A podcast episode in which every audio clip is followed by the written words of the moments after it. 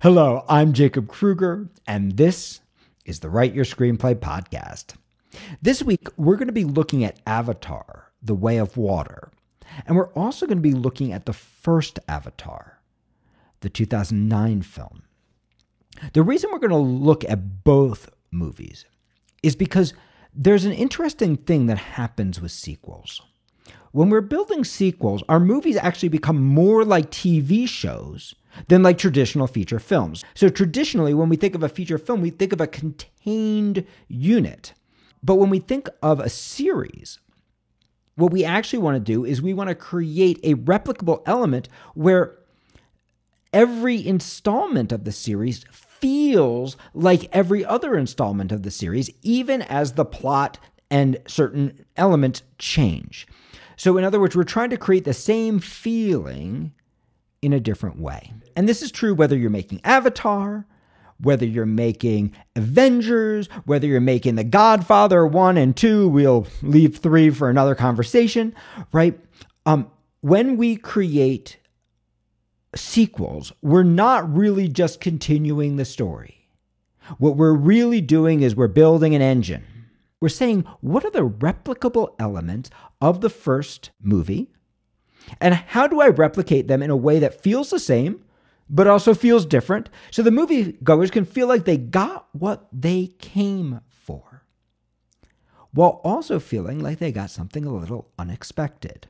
So we're going to be looking at the engine of these two movies. And, and, this is not me being brilliant. James Cameron's been very forthcoming about this. In fact, he had trouble with the writing of Avatar because he was frustrated with the writers trying to come up with new stories rather than first looking at what made the first one so successful. And he's trying to replicate those elements. So we're going to be talking a little bit about how sequels work and how to write a successful sequel. We're also going to be talking about the role of spectacle in Avatar, in both films. We're going to be talking about the importance of spectacle, and we're going to be relating that to your writing, whether you're writing a huge feature film like Avatar that's going to cost $400 million to make, or whether you're writing the $20,000 feature. We're going to talk about the value of spectacle and the importance of spectacle and how to build spectacle in your screenwriting, your TV writing, even your playwriting, how to build spectacle. The third thing we're going to be talking about are some of the structural differences between the first and the second Avatar. Now, both films, both screenplays have their weaknesses and they have their strengths. But the but structurally, the script for the first Avatar is actually despite its kind of cheesy dialogue and all that kind of stuff that everyone complains about, structurally the first Avatar is actually a much stronger film than Avatar The Way of Water. And so we're going to be talking about some of the structural differences so you can understand how to apply those lessons to your own screenwriting.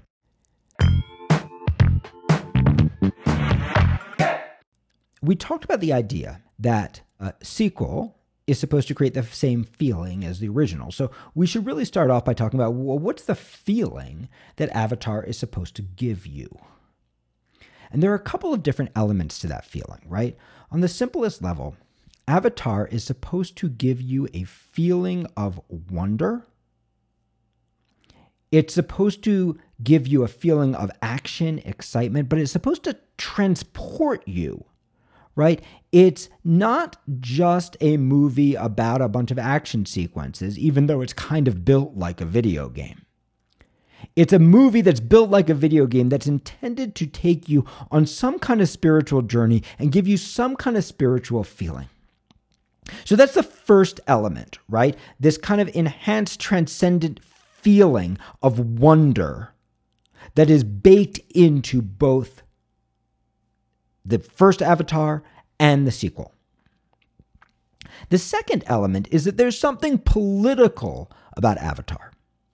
Now, the truth is, the first Avatar is way more political than the second. There's the obvious themes of environmentalism that roll, roll through both of these films. There's the obvious parallels to the colonial experience of America and the colonial experience of Pandora. If we look at the first movie, there's also a very strong, like, we're going to, without ever telling you we're doing it, make you look at the second Iraq war from the perspective of the Iraqis, um, where you're sending in a guy who thinks he's a hero into a world where he's going to discover that he's actually not. Um, and we're and we're gonna go in and see what the experience of shock and awe and a war for resources that's set up under false pretenses. We're gonna look and we're gonna see what does that actually look like when you are the person living there, right? So the first Avatar has this very strong political angle to it. That's another part of the feeling of the piece. Uh, the second Avatar has politics to it too. It certainly has the same environmental politics and the colonial politics, um, but it's slightly less complex in the way it's built for reasons that we are going to talk about later. But so that's the second element, right? There's a political aspect to it, and then of course there is the action adventure element to it, right? You're going to get your adrenaline pumping during these movies and you're going to transcend and you're going to have some political thoughts, right? That is the kind of package of emotions that everything in Avatar is designed to deliver to you. And because the primary feeling of Avatar is one of wonder, spectacle becomes even more important in this film than it might be in some others. Spectacle becomes urgent in the making of Avatar. Because without spectacle and Avatar, Avatar is not Avatar. Avatar Way of Water is not Avatar Way of Water. You can see right in the title, there is the spectacle. So, in the first Avatar, what's the spectacle? The spectacle is these incredible 12 foot tall blue creatures, right? That are impossibly thin with impossibly big eyes, right? And kind of look like James Cameron's ex wife. Uh, that is that is the spectacle, this world of Pandora that's going to completely envelope you. People riding crazy creatures, right? Um, feeling like you're immersed in this world that is uh, aglow with special spirituality that you wish that you could experience, right? That's part of the spectacle. And Avatar Way of Water goes, okay, we're going to do exactly the same shit but we're going to do it under the water. And just like Avatar, the original, was going to actually revolutionize the the the nature of special effects and the nature of CGI and, and, the nature of motion capture, right? Just like the original Avatar was going to go, we're going to film this in a way that makes this movie look different from any movie you've ever seen before. And Avatar Way of Water goes, hey, now we're going to do it with water. This is going to be the first movie with CGI water that looks real. We're going to do it with free divers. We're going to do wet for wet and then work CGI into that, right? What James Cameron's doing here is freaking wild on the visual scale. But he's not just doing it to be fancy, he's doing it because that feeling of wonder that feeling that you're watching the best National Geographic video you've ever seen in your life, except that it's taking place in a world that you've never experienced before, is fundamental to what he's trying to build and the feeling of wonder that he's trying to deliver to the audience. Now, obviously, a movie like Avatar, where they have pretty much an unlimited budget, um, seems obvious that you'd build spectacle. But I'd like to argue that if you're an independent filmmaker, spectacle is even more important than if you're making something small. And the reason is very, very simple. Most independent films don't have it. And the reason most independent films don't have it is that independent filmmakers are thinking, how can I tell the most beautiful story as inexpensively as possible? But they're rarely thinking about how am I going to get audiences to show up for this story. They're not thinking about their trailer. And you got to remember that if butts don't get in those seats, if people don't see your movie, it doesn't matter how beautifully written it is. It doesn't matter how gorgeous your dialogue is. Um, the original Avatar has one of my favorite examples of truly terrible dialogue. I'm going to paraphrase. Uh, but there's basically an expo- expository monologue when Jake Sully first arrives at uh, the planet uh, Pandora. It goes a little bit like this As you may know, Jake, you are here to obtain unobtainium. As you also may know, Jake, since you were an astronaut who's been training for this forever, uh, unobtainium is very, very, very hard to obtain. Um, as you may, may know, Jake, uh, in order to obtain the unobtainium, we are going to put you in this crazy blue creature that's going to look freaking awesome um, and uh, send you out into this tribe to infiltrate. And as you may know, Jake, if you do this successfully and you get us the unobtainium, we will give you your legs back because Jake is paralyzed and unable to walk, but and the avatar he can walk, right? So this is potentially the worst monologue ever written from a dialogue point of view.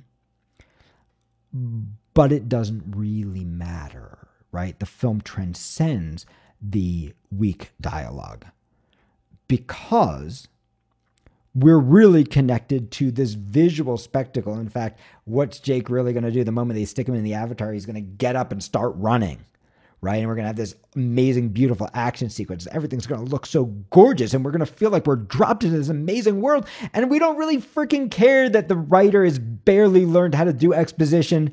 Despite being actually better than this, because he's done a lot better job in films like The Terminator, right? Um, or even a film like Titanic, right? He's actually better than this. It doesn't matter that he's being a little lazy there because the spectacle lifts us. Um, on the other hand, dialogue can do the same thing. A beautifully written scene can lift something that doesn't look beautiful, but it's really hard to capture a beautifully written scene in a trailer where you're only seeing little clips of it, right? What trailers for independent films often look like are a bunch of talking heads. Um, and it's really hard to get excited about a bunch of talking heads. Um, so if you're making an independent film, I want you to think about the spectacle. And spectacle doesn't have to look the same in every kind of movie, right? If you're writing a horror movie, the spectacle might be the the blood and guts of it. Um, if you are writing uh, Mare of Easttown, right? The spectacle is the way that you create the feeling of this little town in Pennsylvania, right? If if if you're uh, if you're writing a, a, a, movie like Saw, right? Everybody talks about Saw like as a great example of like a little contained horror film that was shot on no money and made so much money, but they forget to mention that it looked freaking beautiful. Or if you look at a movie like Brick, which is literally set shot, I think, on one soundstage. They don't even make a real show of hiding the fact that it's a soundstage, and it was obviously shot for no money. But the spectacle of it, they made it look freaking beautiful for no money. And what that does is it gives you a trailer. It gives you a teaser. It gives you something to show the audience.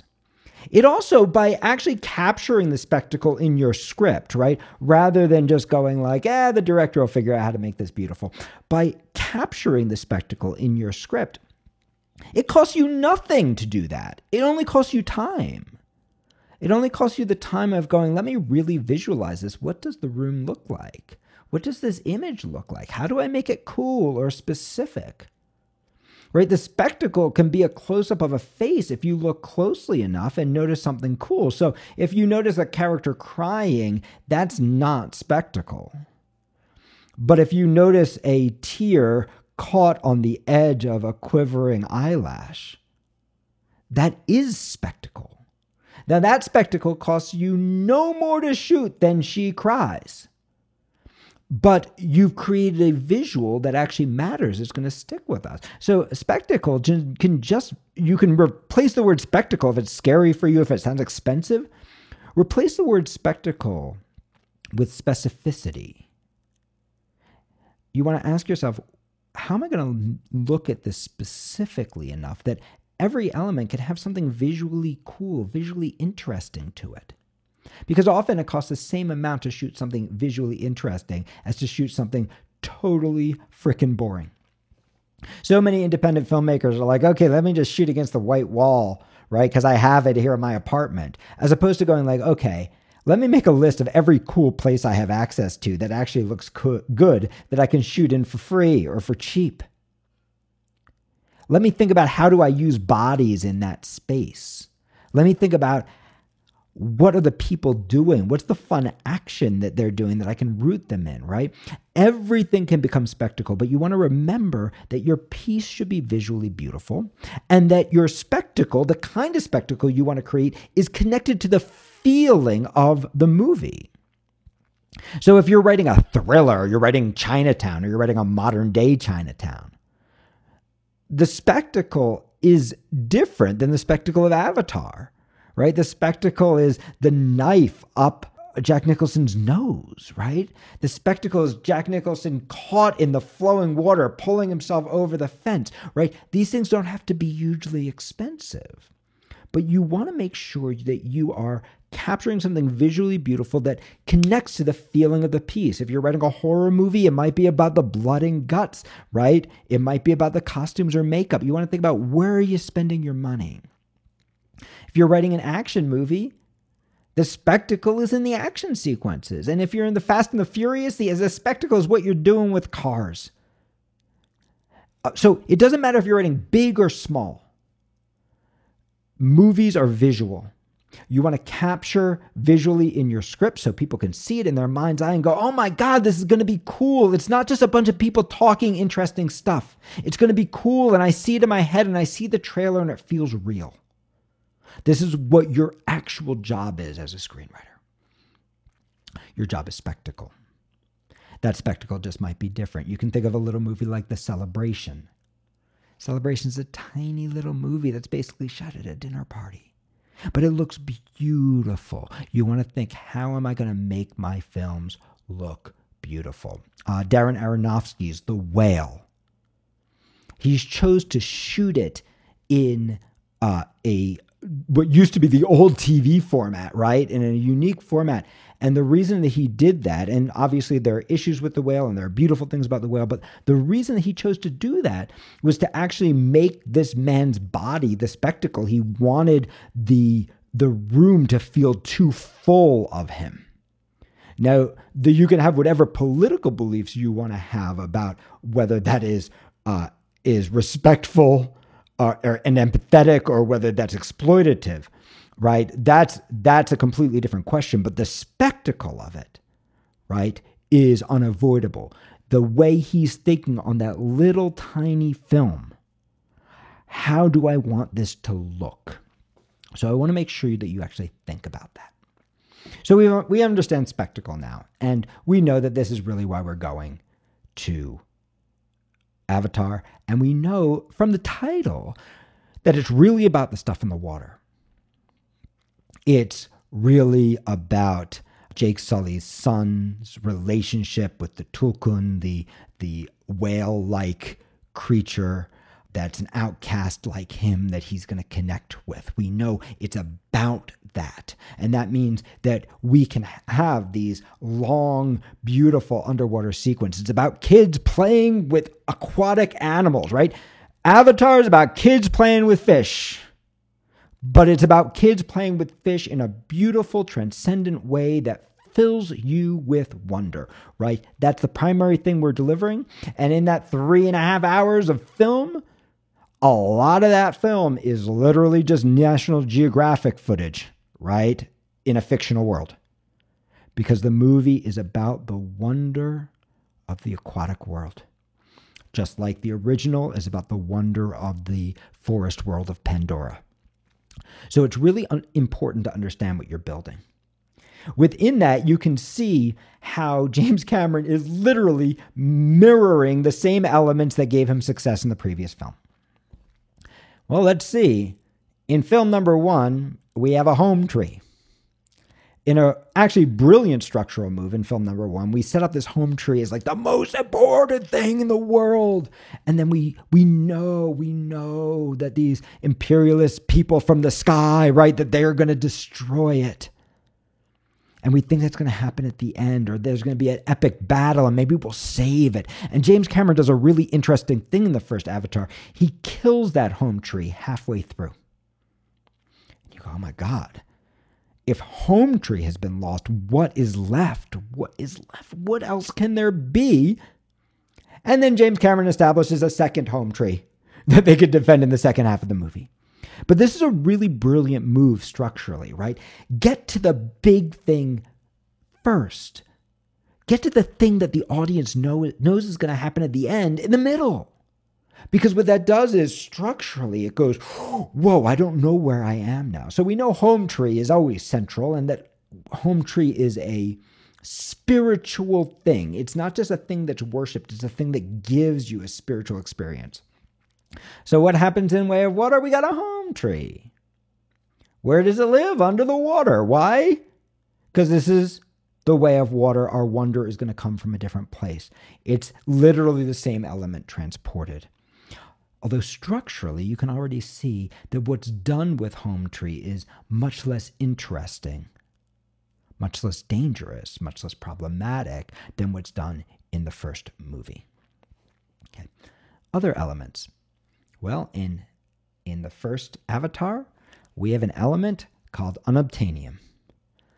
If you're groaning right now, I'm groaning too. Um, but this is almost, you can think of it almost like a joke, right?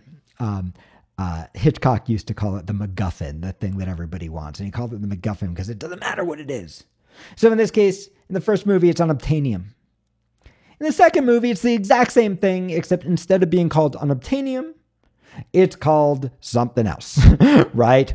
And instead of being located at Home Tree, it's located, little bit of a spoiler here, it's located inside of the Tulkun, the giant whale like creature with whom the boy has bonded. Right? So it used to be that the men from the sky, the imperialists, the Americans, right? It used to be that they were on Pandora hunting unobtainium. Now they're on Pandora hunting Tulkun. It used to be that they needed to take down Home Tree because that's where you can get unobtainium. Now they got to kill the Tulkun because that's where you find unobtainium.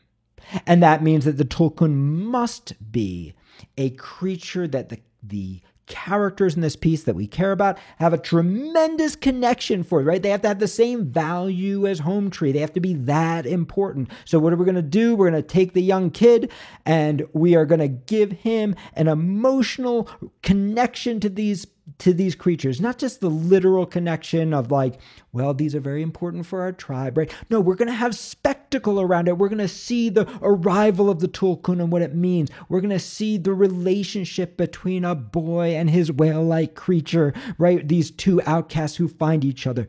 We're going to invest the Tulkun with all the emotional value that the first movie invested Home Tree with. And then we're going to kill the Tulkun, right? And again, there are some spoilers here.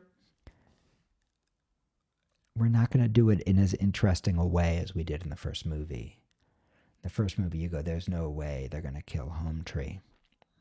In the second movie, you're waiting for them to kill the Tulkun that the boy loves. But that Tulkun is not going to be killed and a really obvious message. Here's the political element, right? We got to have a political element. Here's the political element. Um, the political element is that the Tulkun, these this school of brilliant whales who we're told are way more intelligent than we are, uh, the Tulkun have agreed to never fight again. This incredibly powerful pack of sea creatures have made an agreement with each other. They're never going to kill again. And in fact, our Tulkun, the little boy's Tulkun, the Tulkun that we love, has been outcast because he made the terrible mistake of fighting back. And this is going to connect to the main character's journey. Jake Sully by the end of the film, is going to realize you can't just be a pacifist, you got to fight back. Now, um, thematically, this is a much less interesting political message than the first film, right? Uh, the first film takes a character who believes that he's the good guy, right? He's just like us, right? He's an American hero. Yes, he has a selfish goal. He wants his legs back. Who wouldn't? But he believes he's on the side of his the good guys. He's fighting for his country, right?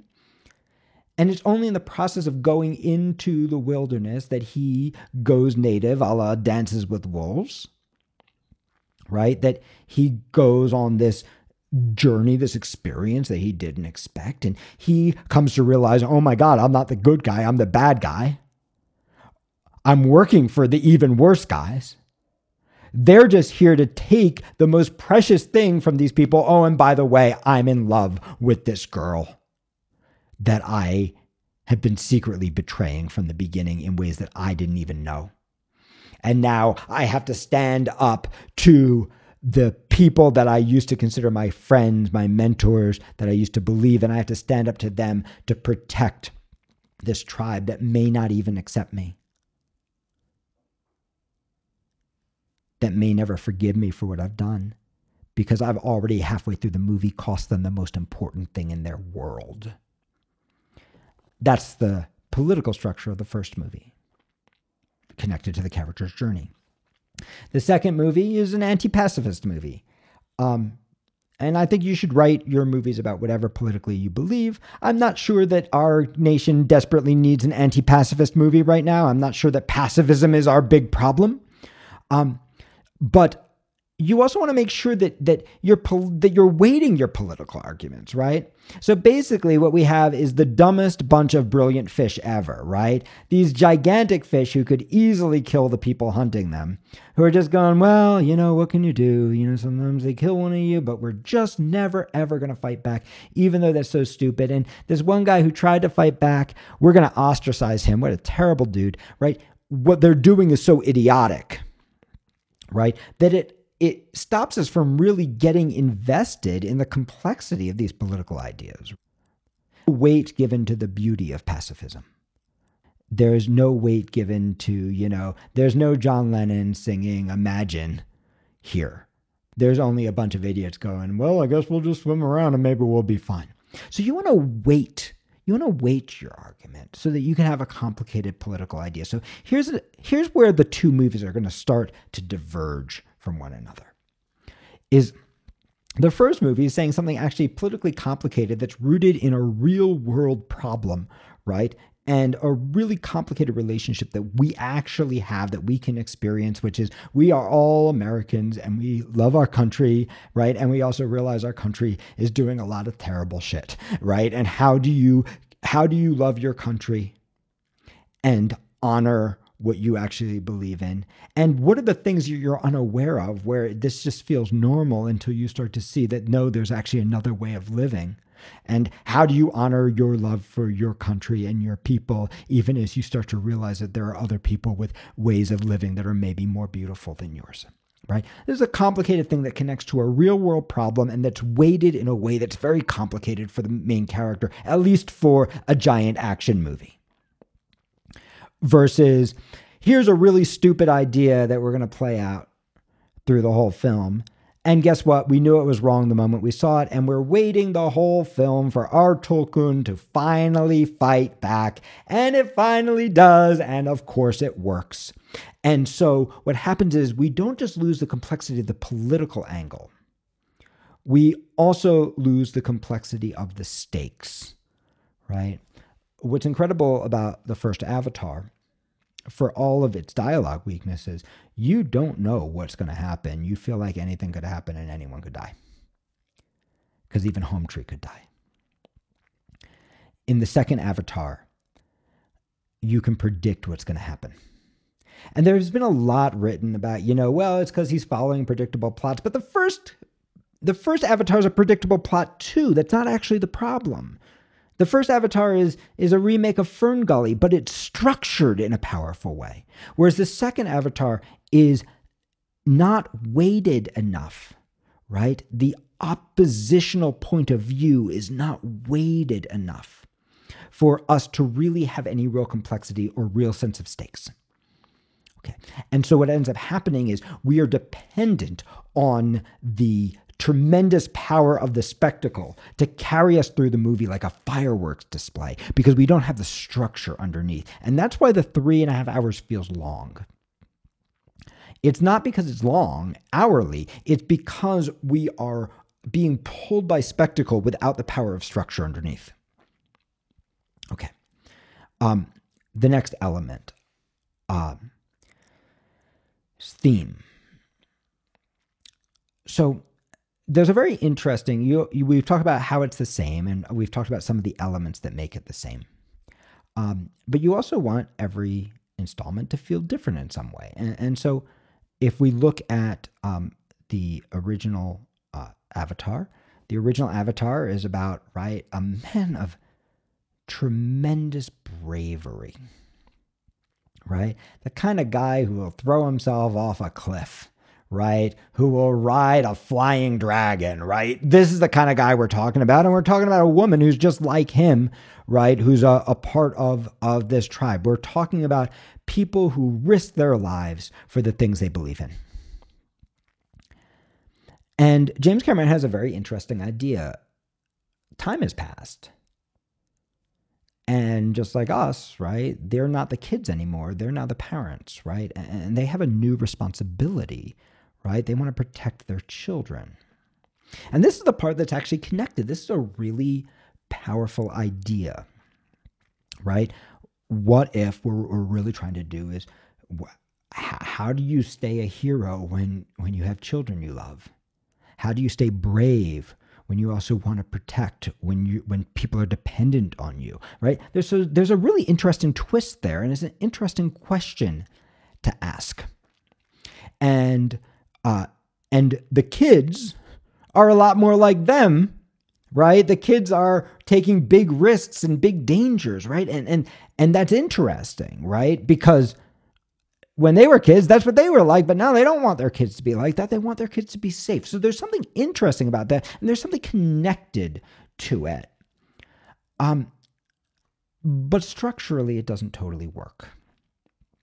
And this is the last piece that I want to talk about today is how, again, the power of the spectacle compensates enough that people can go see Avatar and have a great experience.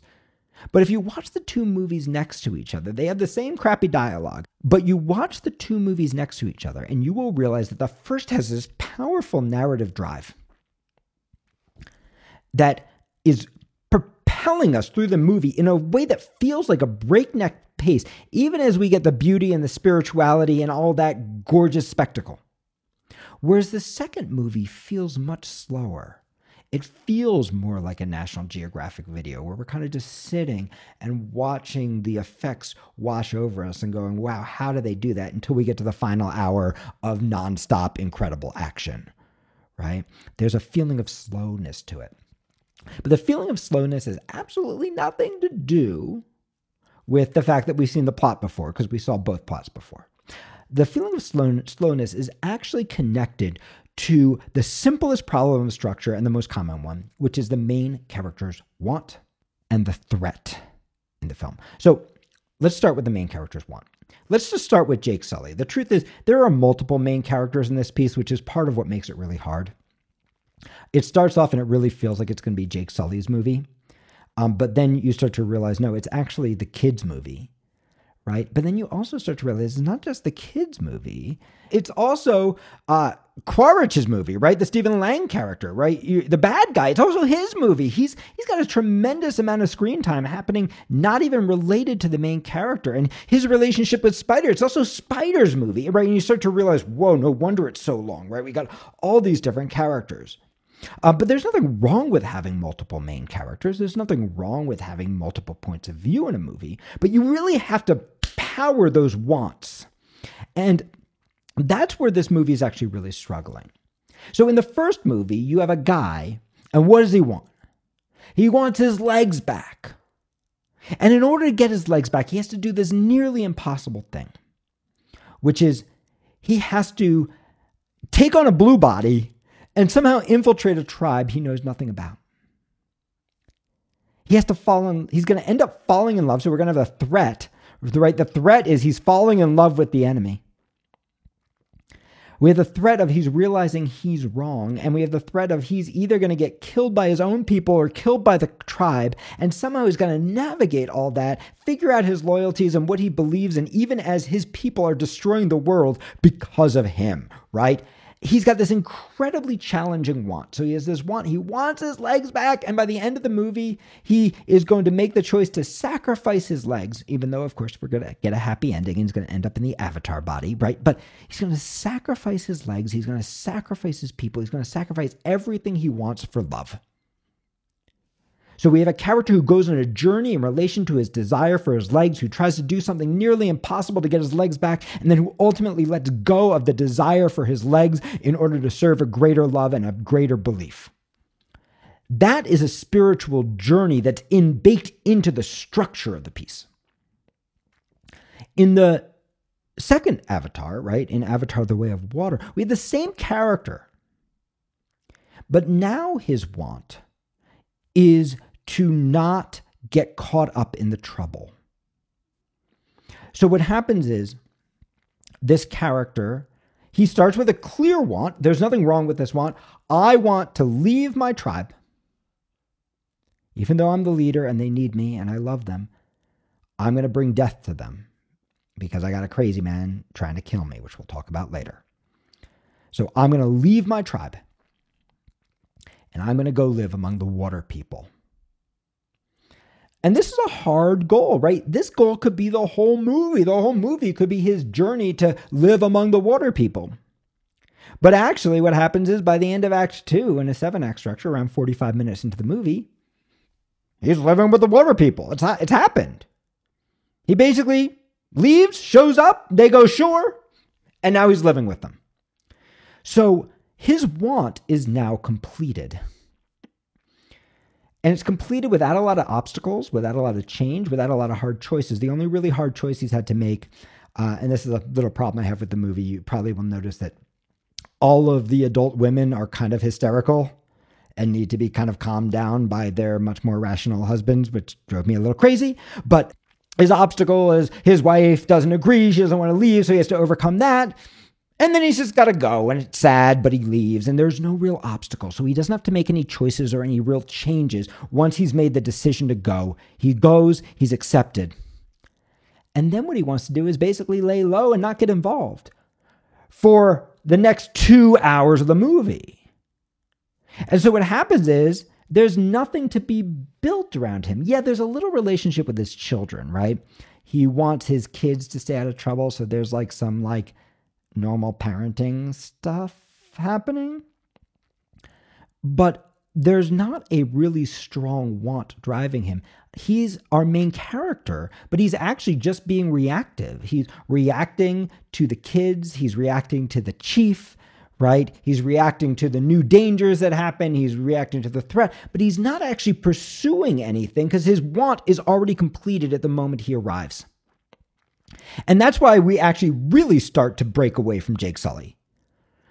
We're breaking away from Jake Sully because there's nothing to do with him because he doesn't have a want. And so we lose that narrative drive. We end up with actually a passive main character in an action movie. I'm not saying he's not doing stuff.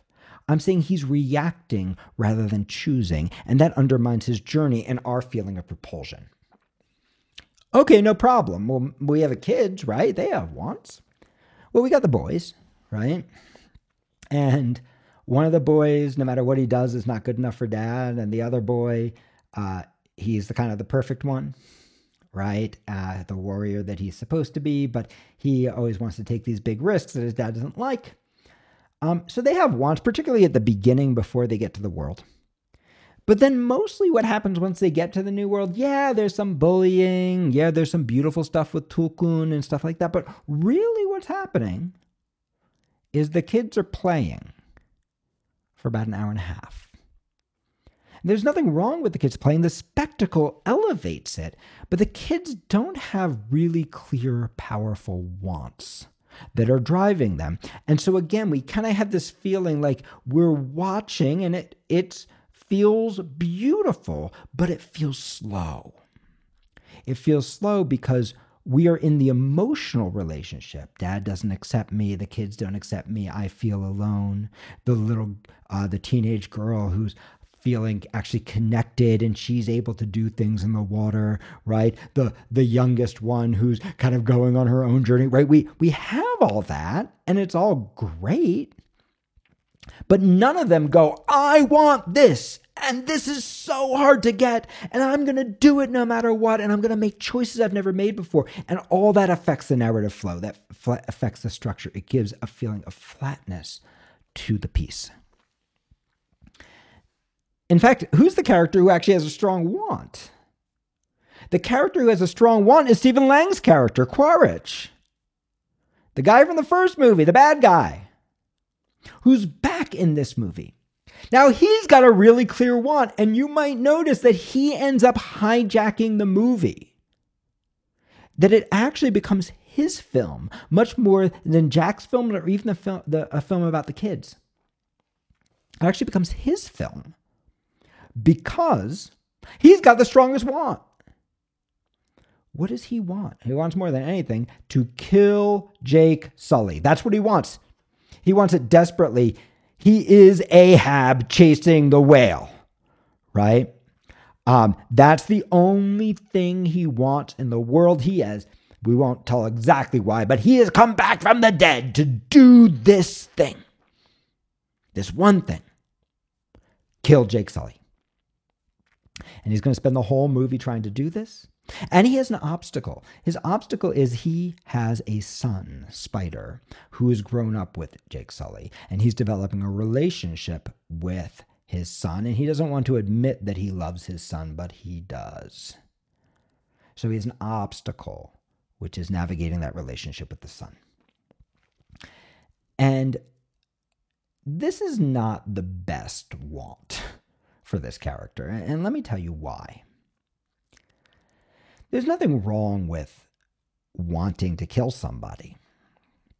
Um, but this particular character is functioning like a quote antagonist, meaning he's purely a bad guy, right? There's actually no world to this character outside of his desire to kill Jake Sully until the relationship with Spider really starts to kick off towards the end. He doesn't really have, there's nothing else in his life. He exists only to torment Jake Sully. Now, if we compare this with the same character in the first Avatar, character in the first Avatar, his how, how he is, happens to be that he is ruthless, that he is bold, that he is completely insensitive, that he is racist, right? That he believes that his way is the only way that matters, right? That he is violent, that he is cruel, that he has no limits, right? Those are all his hows. But his want, he is in charge of security. He's serving his people and they want to get this unobtainium, and his job is to make sure they freaking get it. And he gets betrayed by the guy he's dependent on, Jake. And that sends him off the rails, right? And that makes sense, right? And we have pressure in that character, and that's complicated, and that's a human relationship. But he's not existing to torment Jake.